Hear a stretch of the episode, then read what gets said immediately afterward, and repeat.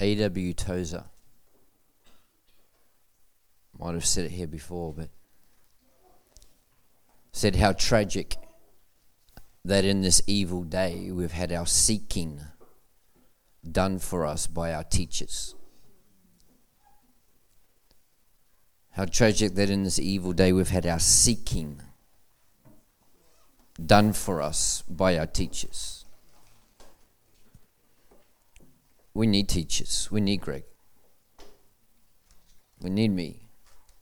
We need you. We do. And we can receive. We can be imparted to. We can have, God can give us words that His Spirit seizes upon to bring revelation. But our teachers can never do the seeking for us. And I want to tell you that the richest revelation you will get will never be from us. It will be from Him.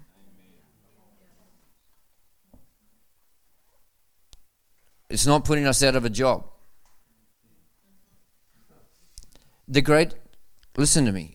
The greatest joy of my life is not that you receive something from me, that is the greatest thing that you get from me. The greatest success, and I use that word in a godly way, the fruit of my life and ministry is that you leave encounters with me and you want to sit in the Word. You want to hear from Father. You want to seek Him. That you just go, I just want to know God like He knows God. I just want to get the revelation from Him directly.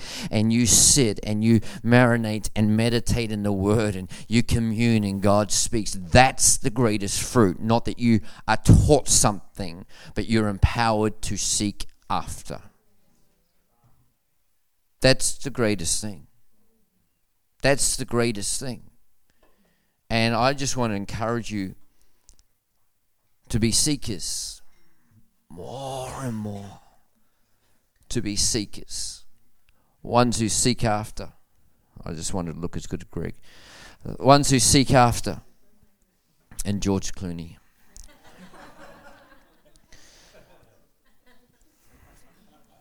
Thanks for coming again. If you weren't here this morning, you don't know what we're talking about. Ask the Spirit, He'll reveal it to you. Be seekers. Jeremiah 29:13 does not say, if you are taught about me, you will know me. It says, if you seek me, you'll find me. If you seek me with all your heart. I wonder if there's another if from this morning, hey? If. There's a condition. Seek me. Promise. Find me. Come on, it's all through the Bible. It's all through the Bible. Again, if you went there this morning, listen to the recording, the power of if, the fact that there's promises of God, but there's conditions that unlock it and release it into our reality. And so tonight, I want to talk about something that is going to empower you to seek. Seek truth, find truth, know truth, live in truth, and be free by truth. How does that sound? Is that okay? I don't want to teach you something that you go, oh, that's nice. I just want to throw something out, bring a bit of clarity that might shift your thinking on something. And I pray the Spirit of God will just breathe upon our time together. Are you doing okay tonight? Whatever I just tried to say, are you doing that? They work me hard sometimes. God is good. I want to talk about interpretation, the word interpretation. If you receive my daily devotion, you will have seen some of this, but I just feel so stirred I've got to bring it. Interpretation, and I pray by the end of our little bit of time in the Word, you'll think differently about interpretation. Because I don't believe it means what we think it means. And there's something rich in it. I want to go straight to John chapter 11. John 11, Father, help us today. Help us tonight. Do you have any idea how special how privileged, Sandra does, how honored, how ridiculously, just grab a whole bunch of adjectives and whatever other things are meant to be before words. Blessed we are that we get to hang out together on a Sunday night and enjoy the richness of God's presence and sit in His Word, encounter Him and hear His heart. Do you know how blessed that is for us? Us, not me, us. This is in a world where the majority of people, even if they are in a family or in a workplace or in a sports club, are so lonely and so disconnected and so isolated and so hopeless. We get to do this.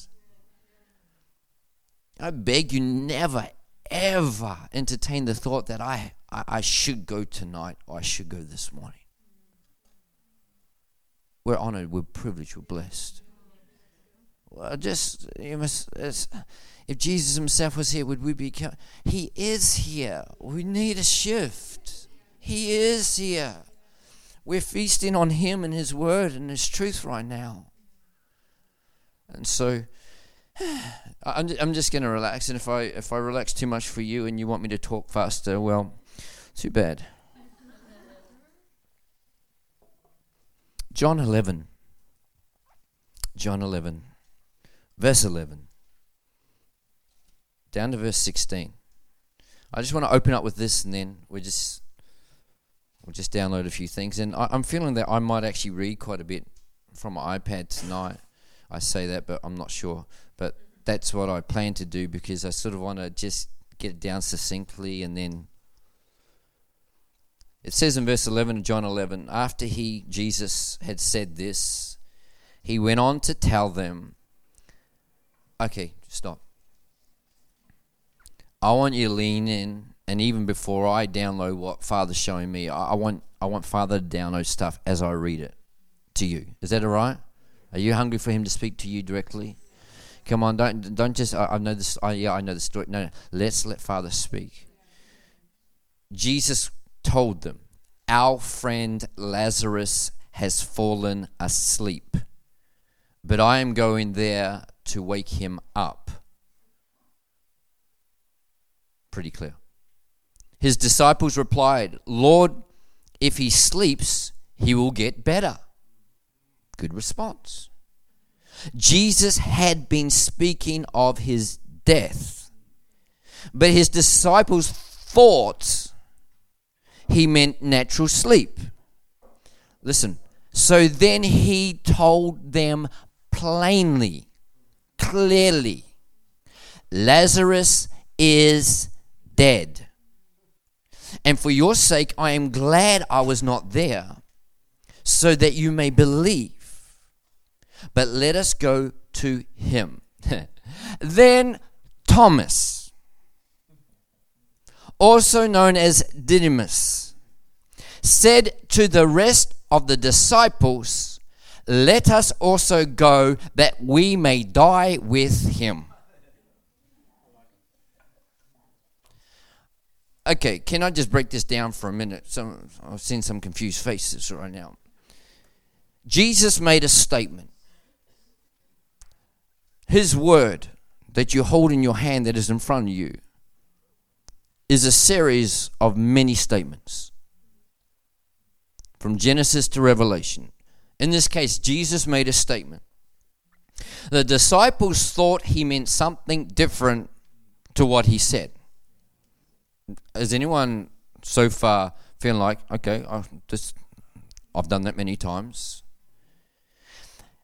Listen, the next thing is they spoke directly to Him. But if he's sleeping, that's a good thing. He'll get better. And this is what I felt. Unfortunately, these days, people are talking to other people about biblical issues more than they're sincerely talking to God. They didn't go away. They did it other times and start saying, "What does he mean? What's he talking about?" And He knew their thoughts, and He said, "What are you talking about?" But in this case, I want you to get what Father showed me. Jesus made a statement. They misunderstood what he said. But they went to him and said, "What do you mean?" Then, in response to the disciples talking to him, not to someone else, not trying to work it out, but asking him directly, Jesus spoke plainly to them and brought the clarity of what he said.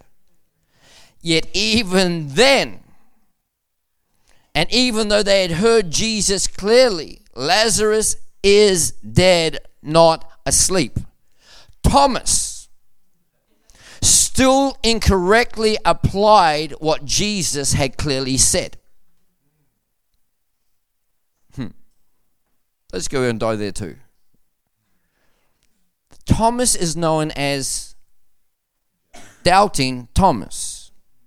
And Thomas, the word Didymus, actually means twin, which means there is two of something. Are you with me? Are you leaning in deep? There is two of something. Thomas was a disciple of Jesus, so he had faith in Jesus. Yet Thomas was also known to doubt what Jesus said and what he meant, even when he spoke clearly.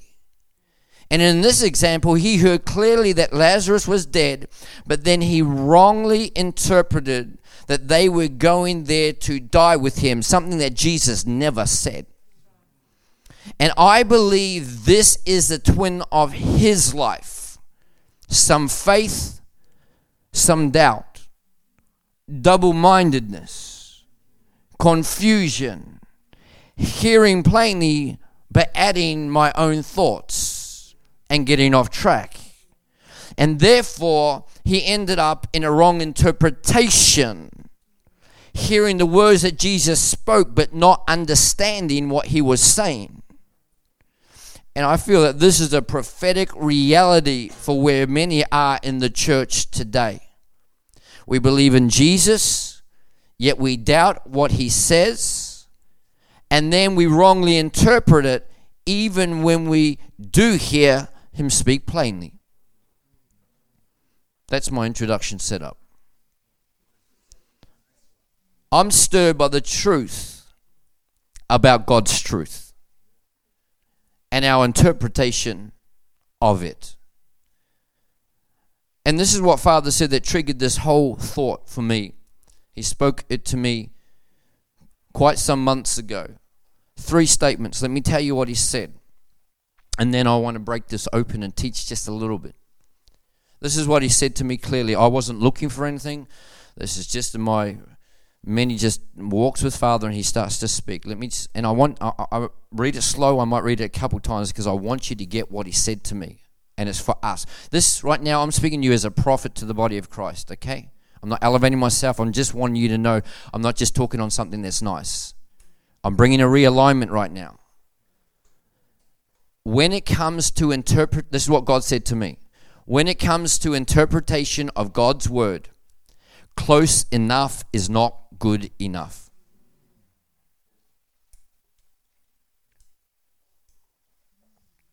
When it comes to an interpretation of God's word, this is what it means.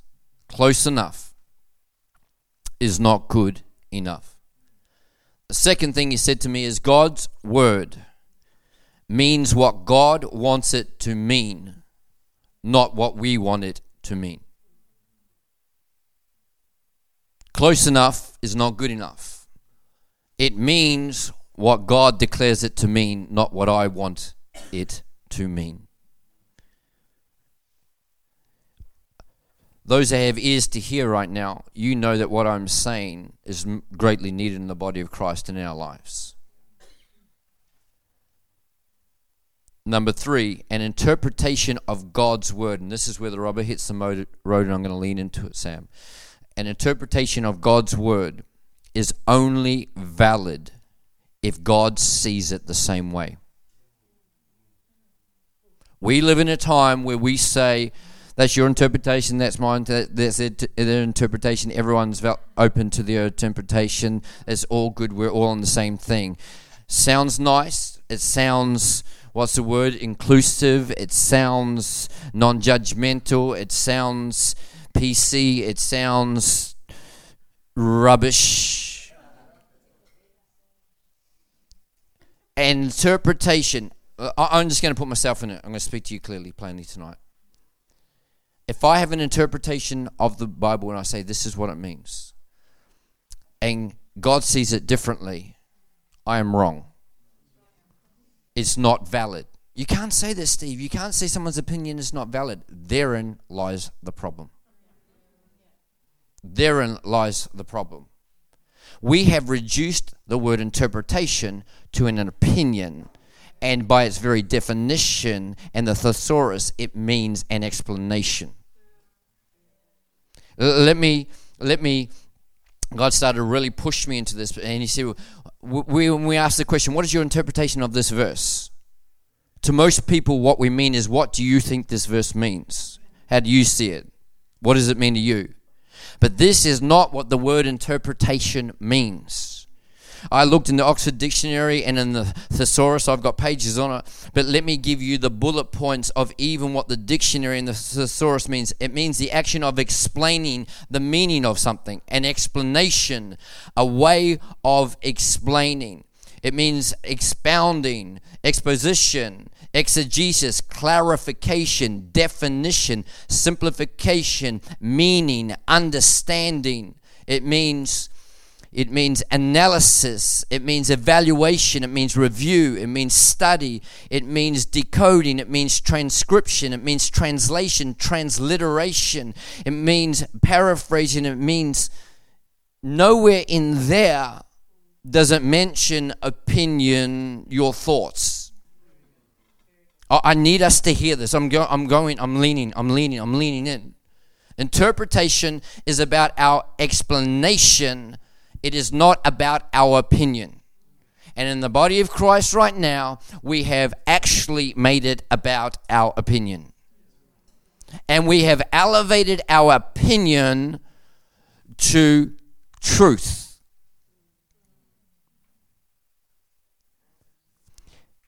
When you give an explanation of something, if you do not know it, God help me.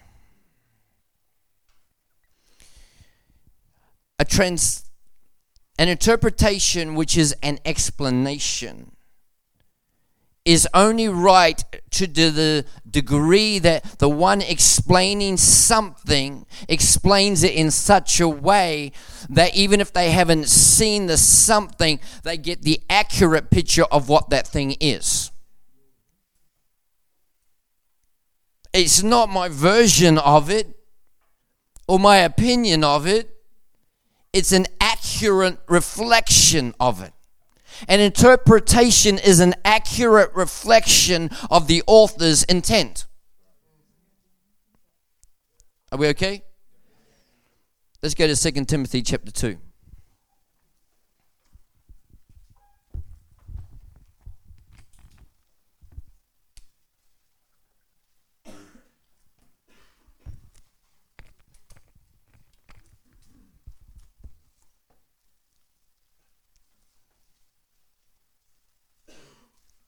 Second Timothy 2 verse 15. 2 Timothy 2, 15. Do your best. We got to be careful that we actually handle the word of God correctly, hey? Sometimes in this whole thing of it's all God, let's not remove our part. And I talked about that pretty clearly this morning, didn't I? The promise, the condition. But here, do your best to present yourself to God as one approved. But I want you to understand the context. It's not by one approved because you do everything right and you get everything right and you never make a mistake. It says, do your best to present yourself to God as one approved, a worker who does not need to be ashamed and who correctly handles the word of truth. Who correctly handles the word of truth. I feel that we have substituted many times correctly handles the word of truth, or handle the word of truth correctly with interpret the word of God as seems best to you. Interpretation that comes from divine revelation is accurate because the source is God. I'm just making some statements. Is this cool? Interpretation. Again, you think about interpretation. We don't think God's interpretation. We talk to each other about what's your interpretation of. I want you to hear. I'm just going to pretty much say the same thing in different ways for the next few minutes. That's all I'm going to do. Because I just want us to get this one thing. My interpretation, if it comes from divine revelation, it is accurate. Because it's from Him, not from me. Interpretation that does not come from divine revelation is dangerous and erroneous because the source is us. If the interpretation is what you think something means outside of divine revelation, it's not even worth talking about. I am not putting you down. I'm putting us in our right place. We are not the source of truth. We do not have the right to give our opinion on truth. We only have our right to interpret it, but the interpretation has to come from the one who is the source of the truth. We cannot handle the word of God correctly outside of divine revelation from our Father in heaven. We cannot.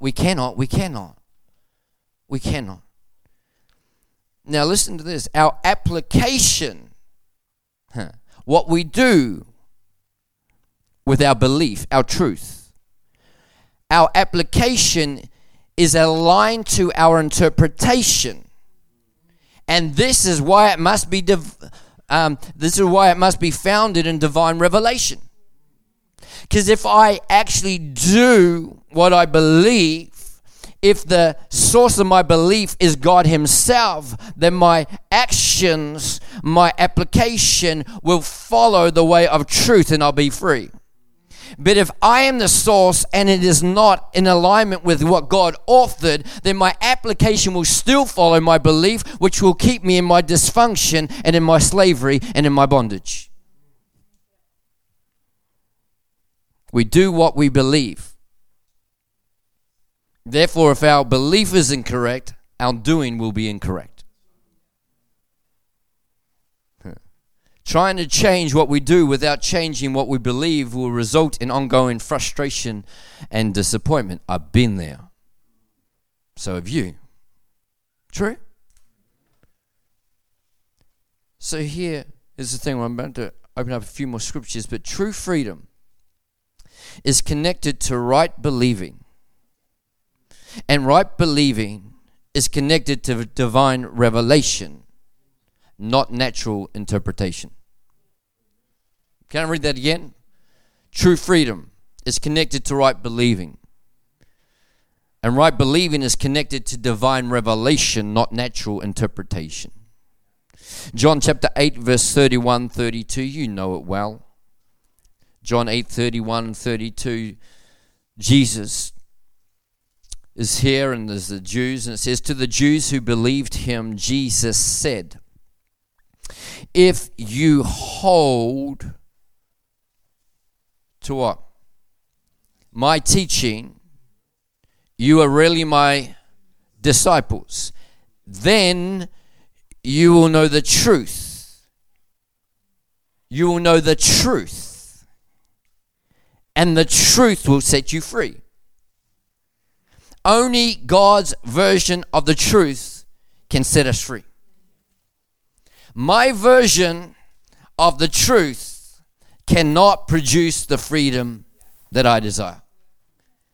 I'm not preaching at you. I'm speaking with you today. I have many times stayed in bondage in things in my life, even as a man of God, even as a prophet. I have been enslaved, not because the truth didn't have the power to set me free, but my version of the truth was not actually in accordance with the divine revelation from the one who spoke the truth. Whenever I am out of alignment with the divine revelation and I have naturally interpreted something, I stay in bondage.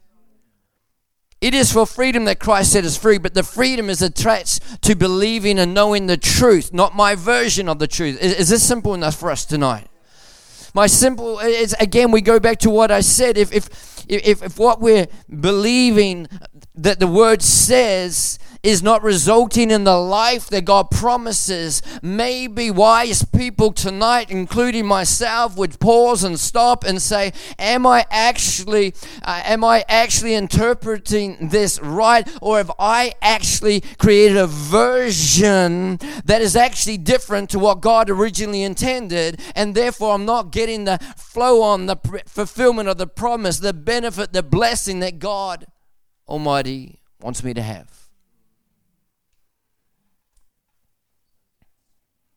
Only God's version of the truth can result in true freedom.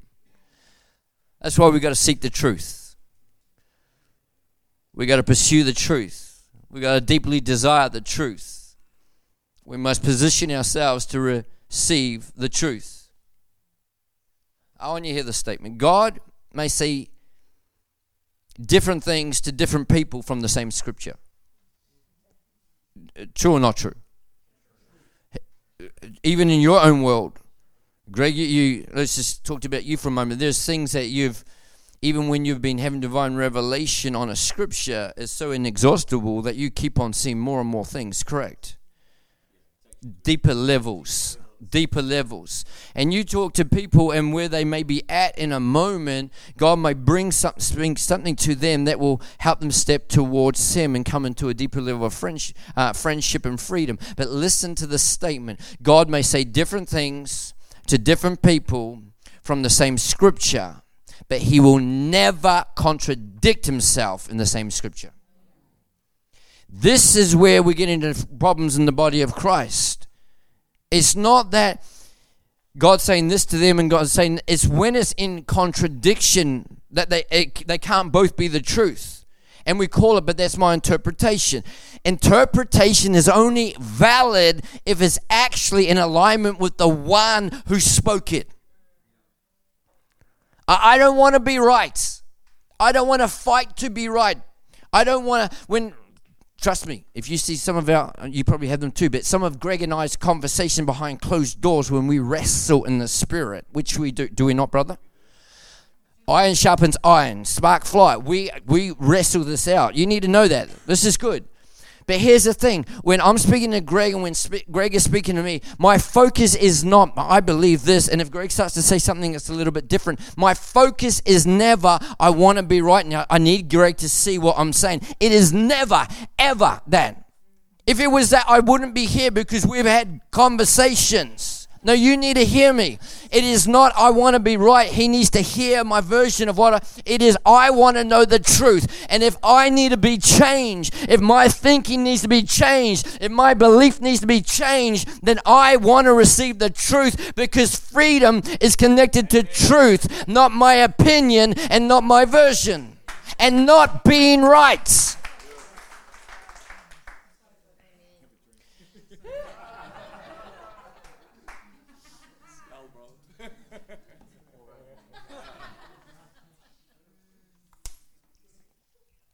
Jay said to me before, he said, it's always good having you here. I wish you could stay longer. Maybe you could come back sometime. I said, you can only handle me in small doses.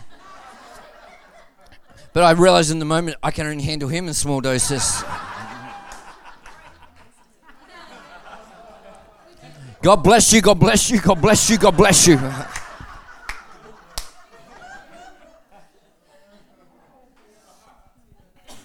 Some people love me when I come. Many love me when I leave. To God be the glory. Acts 17, I'm part of your family. I feel like it. I mean, I've got to be. No one even introduces me anymore. I look around and go, who am I? I just take the microphone and people that are visiting go, who the heck's he? Acts 17 verse 10. And just by the way, if anyone's catching my t-shirt, just so you're not staring at it going, why is he wearing rust? It's trust. All right.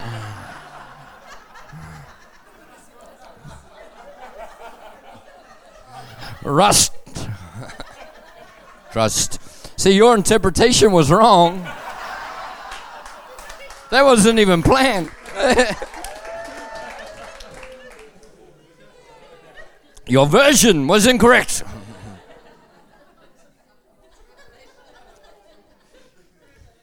God, help me get this meeting back because they've just hijacked it. It's not true. I gave it away. Acts 17, verse 10 to 12. Are you getting something from this? Acts 17, 10 to 12. I just feel the Holy Spirit's just stopping me right now. And I'm preaching to the converted, to the choir. But I'm going to say it because God's saying it to me right now. I pray you never tire.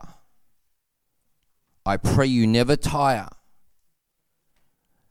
of hearing the deep things of God from the apostle appointed to this church.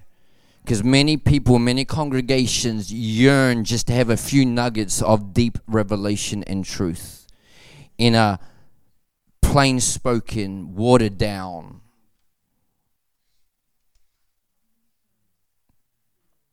I honor you, Greg. Thanks for leaning in. Thanks for sharpening me and sharpening us. And we want to release you to keep on running, keep on digging. We're going to go deeper, and we're going to spread out wider. We're adding today, this week, in that parallel lane I prophesied last night and this morning. We are pursuers of the greater revelation of the truth, but it is time to add a greater demonstration of the Spirit's power, the truth and the power working. They are part of the one, the same. But don't think, man, it's... Don't think what he's sharing, what I'm thinking. This is just sort of so deep. Let's be people that move from the milk to the meat. Let's be people that go, thank God that we've got leaders that are not content just to, dare I say it, give us better homes and gardens preaching on how just to be better with your money or your life. Or listen, I'm not knocking it as far as part of a healthy, balanced diet. But God's purpose for the church is not just to make us better, nice, good people.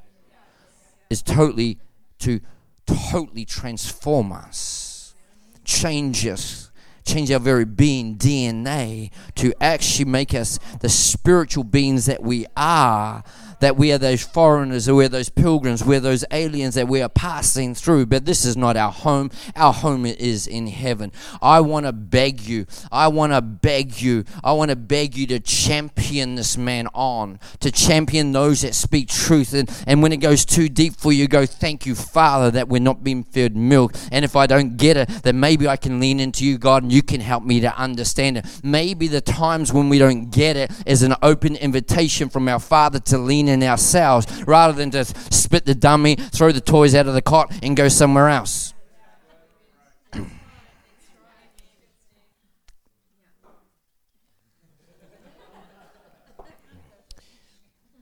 I told Greg that sometimes I say stuff and then go, where did that come from? Acts 17:10. Are we finished about now?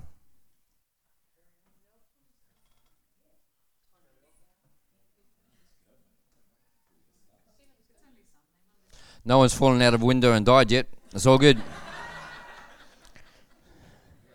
We're on the first level. Are we on the first? Is that a... No. No one opened the window. Acts 17. Verse 10, 11, 12. Maybe that could be part of our greater demonstration of the Spirit's power. We can start right there. I'm enjoying myself. A little bit much, but I'm enjoying myself. Have I said where we are? Acts 17. Verse 10. Very good. Just checking.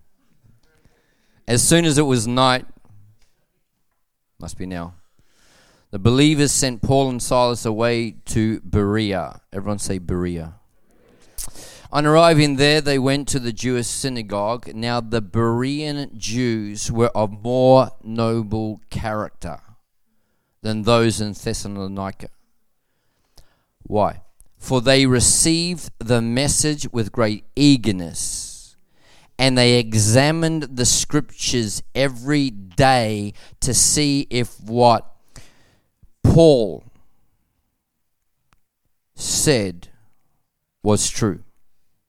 As a result, many of them believed, as did also a number of prominent Greek women and Greek men.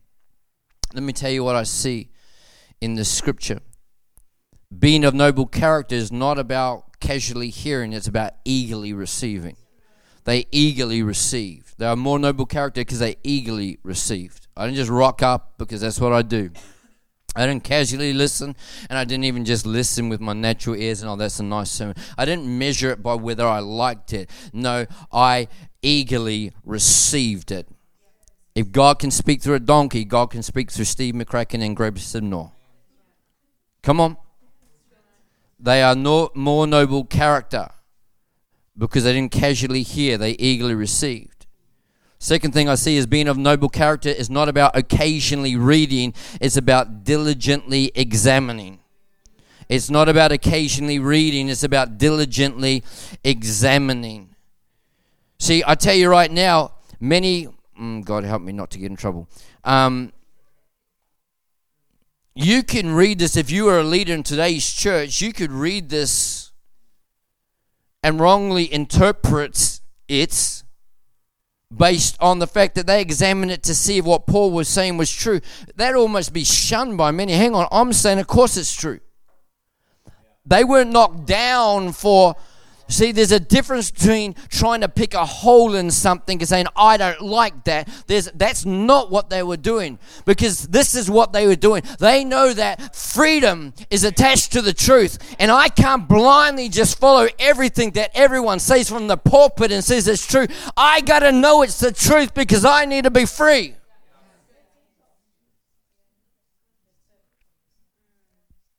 Being of noble character is not about casually hearing, it's about eagerly receiving. It's not about occasionally reading, it's about diligently examining. And being of noble character is not just about believing something, it's about believing the truth. They examined what was said because they needed to know if what they're... And this was Paul, for goodness sake. This is Greg, for goodness sake. This is me, for goodness sake. I'm not elevating us. I just need you to hear. Don't you dare take everything I say, and if it's not, you're not sure, don't go, oh, he said it, so it must be true. Don't do that. You examine the scripture. You go, Holy Spirit, would you show me if this is truth? I won't be offended. I will be applauding, say, there's someone who wants to know the truth, who's not been swept away by every wind of doctrine. How do you know my doctrine's not a false doctrine unless you know? I don't care who it is. Don't take it at face value. I'm not talking about listen to everything through the eyes of skepticism. Please, if you get that, you got the wrong thing. No, they came. They eagerly, I want to know it. I want to know it. They listened to it. Then they went to the scriptures. That's exactly right. Yes, that's right. I grab it into my heart and I run with it. Even as a man of God myself and a man who loves the word, you guys know me enough to know I love the word, right? You also know me enough to know I hear God, right? But there's things that I have spoken even from platforms 5 years ago, 10 years ago, that I see different now. Not because I was bad, but because I'm growing. And so if you believe everything that everyone says, in 5-10 years' time, there might be a deeper level. So I'm begging you to go to God and go to the scriptures yourself, not to disprove, but to discover truth. Not to disprove the preacher, but to discover the truth. The result of eagerly receiving, diligently examining, and believing the truth. Listen. It says, and many people got saved.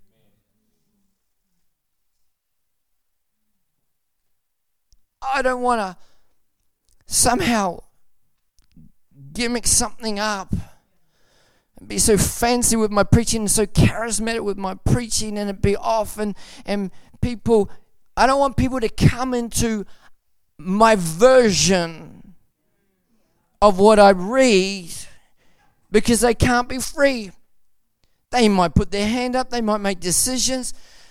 But that's not what it's about. It's about people that were slaves becoming free, who were dead becoming alive. And it is not from a good sermon, it's from the truth. The truth sets us free. And my interpretation, which is the theme of what God wants me to get to you today, is this. It is only valid if it is in line, in harmony, actually exactly the same as what the author said.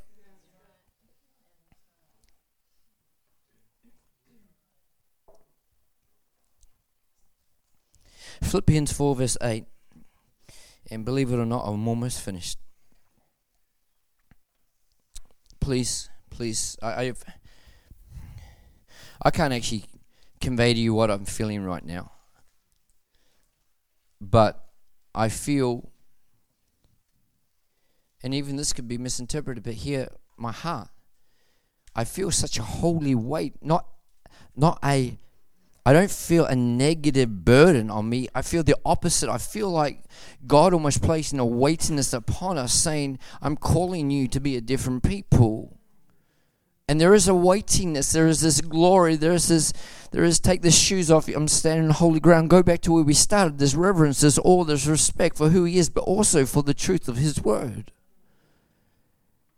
I don't want to ever take a scripture to back up my opinion and belief. But we do it so often. You know how many times, and I thank God, and I don't think I've done it perfectly, so I'm going to be transparent up front. But I thank God that almost without exception, and I pray to God moving forward without exception, the amount of times, because again, you guys know me reasonably well, Father just speaks statements and things like that, and I just jot them down, and over times, God just drops more and more, and I just jot it down, and then what comes out, comes out. You know how it works. But the amount of times when I know that the heart of what God is saying to me, like today, this whole interpretation and my version, it's not about my opinion, it's about my explanation. Scriptures will fleet into my mind that have a connection to what I'm saying because I know the word. Scriptures will come into my mind. And there have been plenty of times when then I've gone, oh, where is that? And I go to look it up and I read it. And then I so often read before it and after it, and I read the context. And then when I read the context, I go, actually, that's not even meaning what I'm saying. Now, the average person in a church wouldn't even know because we take the scripture. So I could take it and it could back up my point, but it's not actually the truth as applied to this because it's not what it means. And I have stopped myself, and I have jotted down the scripture and thought, oh well, yes God, that is so good. And then when I've looked at it, it hasn't. And I have many times deleted scripture from my what I bring to the people because in the context it actually doesn't mean what it sounds like it means. I refuse to get the word to back up what I'm trying to get across to people if it's not what God actually intended. So Philippians 4 verse 8. Last scripture. A couple more statements and we're done. Finally, some of you going, that's a great place for Steve to get to. You know what a preacher... What it means when a preacher says finally? Absolutely nothing.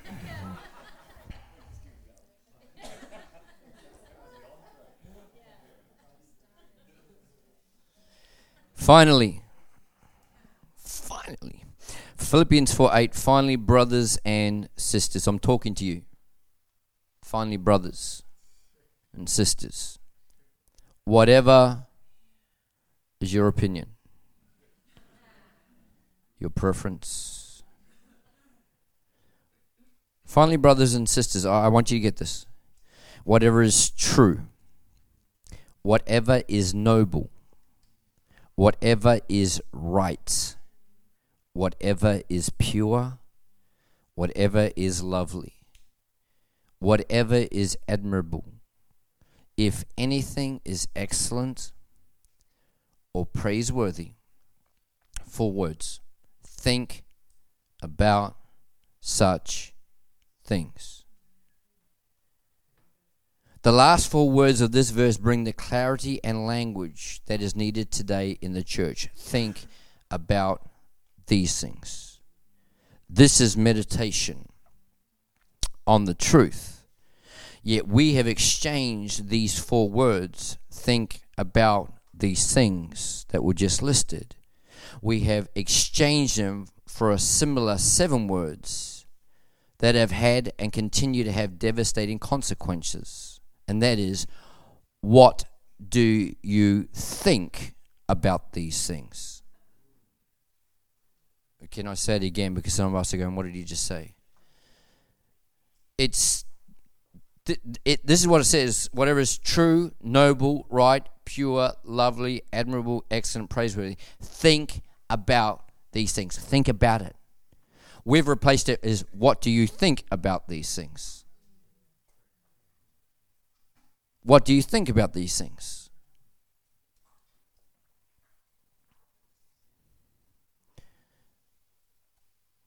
And the danger is we often put this down to our interpretation. I'm not talking about people. I'm not talking about a conversation where, Greg, you and I are not wrestling over the scripture, but leaning into the scripture. And we're reading it from that posture of we want to know the truth. And I'm saying, man, I'm seeing this. And you're going, oh, I'm seeing this. And we go, that's not what I'm talking about. I'm talking about when I believe something and I'm asking people, and we're doing it from the basis of my opinion, your opinion, against each other. I want to be right. There's just no place for that when it comes to the Word of God. I actually think that one of the greatest things that is added to sometimes the present state of some of the church, get my language, do not leave this, let's not be spiritually elite at The Rock. Can you hear me? Can I hear an amen? We're hungry, we're thirsty, we're searching for truth.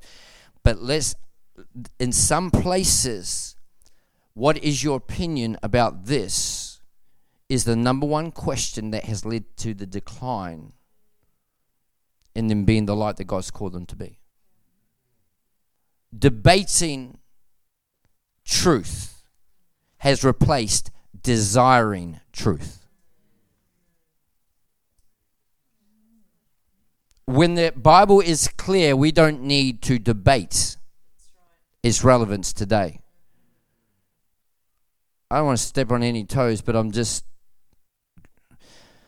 a prophet, I'm just going to be a prophet.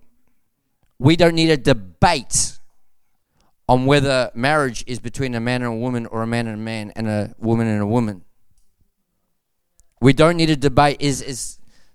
We don't need a debate on what God says is clear. I have no problem with people getting together and saying, in this world where this is such an issue right now and there is so much division and confusion, God loves every person. And in the same way that the ones that are trapped in drunkenness, or the ones that are trapped in family violence, or the ones that are trapped in prostitution, or the ones that, in the same way that we go, we want to reach them with the love of God, and let's get together so we can discuss how can we reach them with the love of God. I say yes, yes, yes. But there is no place to get together and say, the Bible says this, but is that really what it means? Is it clear? Do we actually think it's for today? I wonder if truth has actually changed, because we've got to be loving.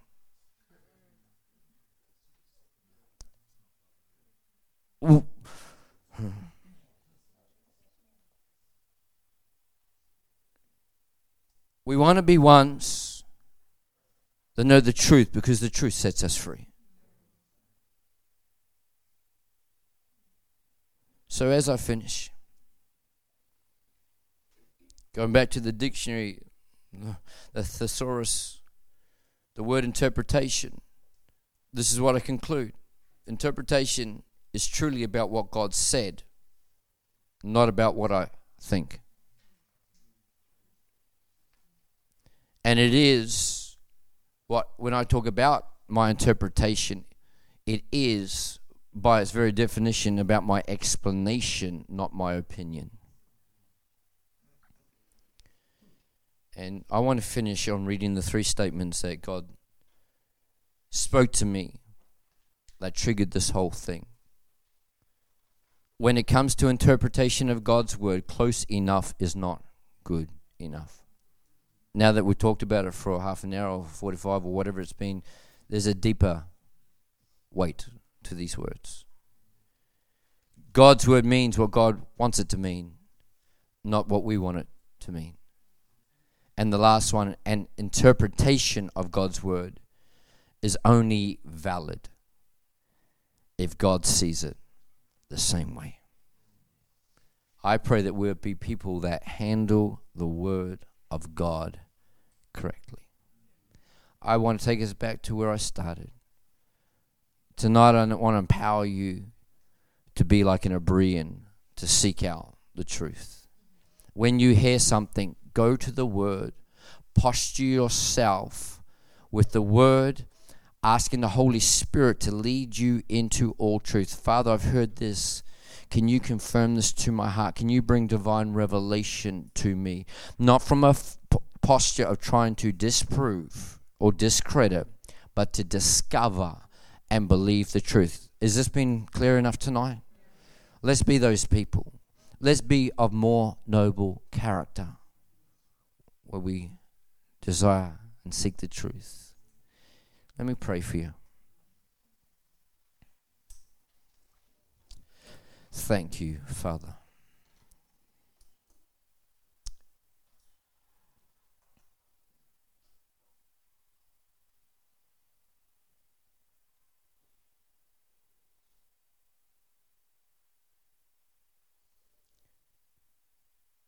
Father, we need you for life and godliness. We need this Holy Spirit that Jesus, you promised, and who is now taking up residence in us. We need you, Holy Spirit, to lead us into all truth. That's our simple desire. Today, as one people, we lay down at times our desire and focus on being right. And we replace it with, God, we just want to desire truth. God, once again, we, even as a prayer to you, we want to say thank you for Greg. Thank you for the leadership here that got on board. Thank you for a man that truly wants to lean in and will not settle for close enough is good enough. God, I want to thank you for him, and I cry out for deeper, more, greater revelation. I also pray for the wisdom on application. I pray, Father, that this will be a time, and let me prophesy over you as a church. Let me release it into your spirit. Some of you just need to lift your hands. You need to open your hearts right now. Father, I prophesy and release over this church that this is a time of greater revelation. It is a time of greater seeking. It is a time of more clear and accurate interpretation that has come from divine revelation. But Lord, we ask also that this will be a time of a greater demonstration of the Holy Spirit's power. I cry out that miracles, that people being healed of cancer, people healed that are blind, people healed that are deaf, Lord, people that are in wheelchairs, coming out of the wheelchairs, God, I cry out that will become the commonplace, the normal, as it was on Jesus' day and in Jesus' time. Father, we pray, even as it said about Jesus, that he went around doing good and healing all who is sick and oppressed. Lord, we do not find one time when someone came to Jesus sick and he sent them away and said, this is to my Father's glory. Not one time did he not heal them. And Lord, we cry out in this day and this age, Lord, of much talk and much teaching, Lord, in the body of Christ, that there will be a greater demonstration of the Holy Spirit's power that wants to bring freedom and life and healing, Lord, because the culture and the DNA and the atmosphere of heaven, Lord, is devoid of many of the things that we talk tolerate and see on this earth. And we cry out, let your kingdom come. We cry out, let your will be done on this earth as it is done in heaven.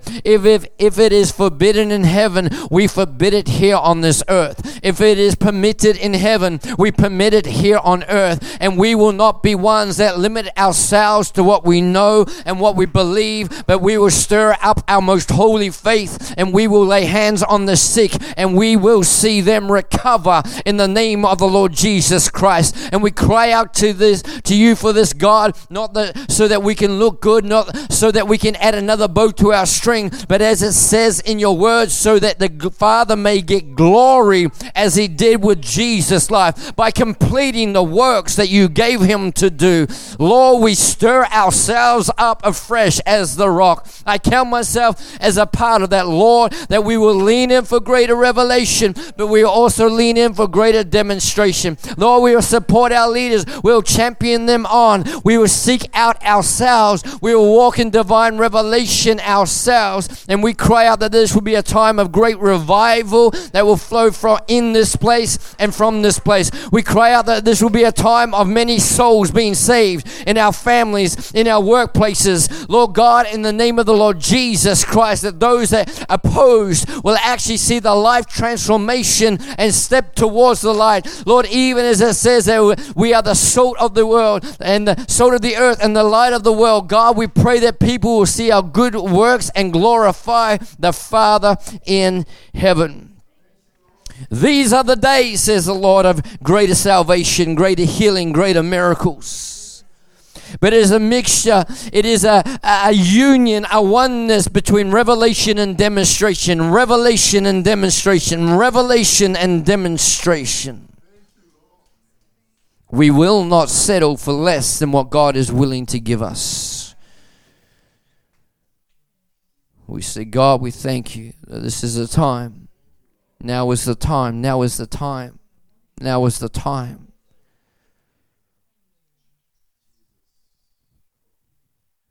Praise the name of the Lord. Greg has talked to me in that we want to be a church of the fivefold ministry. You guys have talked about it a lot, but I feel to pray and release over you, and I pray that some of you will grab this right now, the spirit of the evangelist, the evangelistic spirit to come upon you in the name of the Lord Jesus Christ. If you want that, I want you to reach out right now. Don't make this complicated. Don't make this weird. This is just this, that you want to testify about the goodness of God so that people can come into new life. If that's not your desire, man, you need to reach out because it needs to be our desire in the name of Jesus. May the spirit of the evangelist come upon us right now in this room. God, let there be a holy discontent, Lord God, that people are dying and going to hell. Lord, we want to come to you, but we want to take others to you too, oh God. We want to take people's hands and walk towards our Father in heaven. We want to see those that are dead in their sins become alive in Christ, oh God. We call in the drug addicts, Lord. We call in the prostitutes right now. We call in those, oh God, that are destroying families. We call them into the kingdom of God. The greatest need of every person is not to stop their dysfunction, is to meet the King of Kings and the Lord of Lords, is to come into an encounter with the living God. We prophesy and we release salvation and healing, and may the spirit of the evangelist start to rise up in this church. Lord, as we are going, we'll make disciples. Oh God, we'll have our discipleship groups here in the Rock, and I praise God and I thank God, but as we go, we will make disciples. It's not God by laboring and striving, but it's by a revelation of the God that lives in us. And Lord, it's a commitment to the God that lives in us to be in partnership with what we see him doing as we go, as we go, as we go, as we go. We don't want to preach a different gospel. It's not about inviting people to come. It's about us going. Jesus sent out the 12. Jesus sent out the 72. Jesus said, you go into all the world. Oh God Almighty, we want to do what you say. That person on the plane, that person, or that person that I catch a lift with to work. Lord God, we don't want to shove a book down their throat. We don't want to push our Bible down their throat. We actually want to keep in step with what the Spirit's already doing. May we never speak something that the Spirit didn't initiate. But Lord, may we never be silent if the Spirit says speak.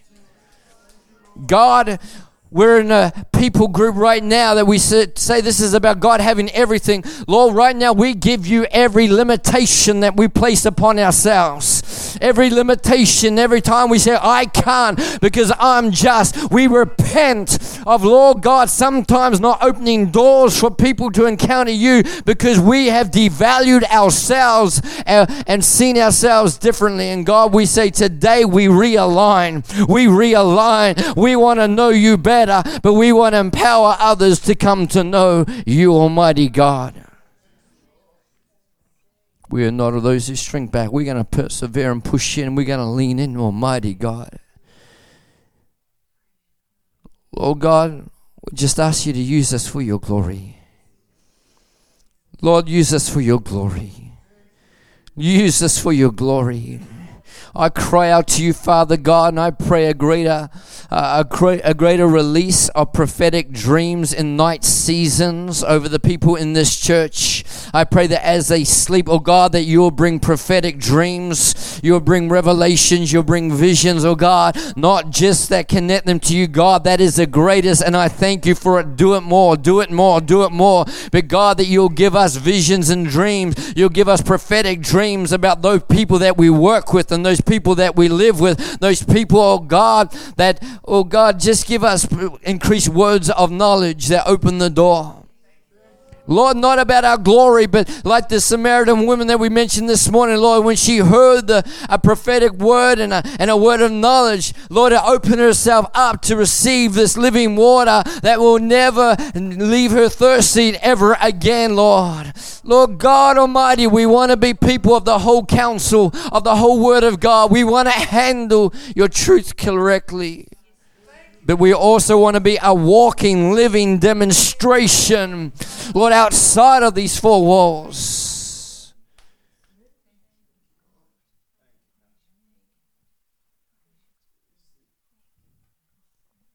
We want you to get the glory. We want you to get the glory. We give you honor.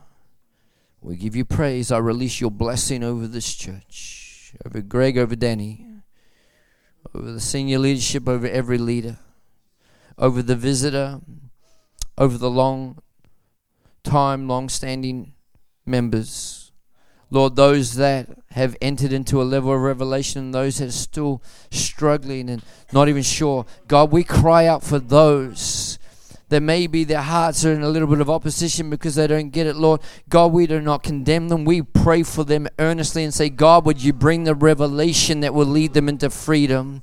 I cry out that the core will grow. It will become the whole. I cry out that the hundreds will turn into thousands, of God, and it will not be by transfer of growth, but it will be by people encountering the living God on the streets and in the workplaces and in the homes. Lord, I release in the name of Jesus Christ, even a church planting movement, oh God, in the name of Jesus Christ, a stirring in our hearts to say what we have, we need to release it.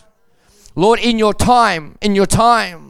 But Lord, plant some seeds, even as I'm prophesying right now, plant some seeds right now. God, place some nations on people's hearts right now. Now is the time, says the Lord, to start to dream. Dream in the Spirit. Thank you, Father. Thank you for the adding that you're doing. Oh, praise the name of the Lord. And Father, I thank you that we get to be a part of this wonderful group of people who are walking together towards you. I bless them in Jesus' name with every spiritual blessing in heavenly places in Christ Jesus.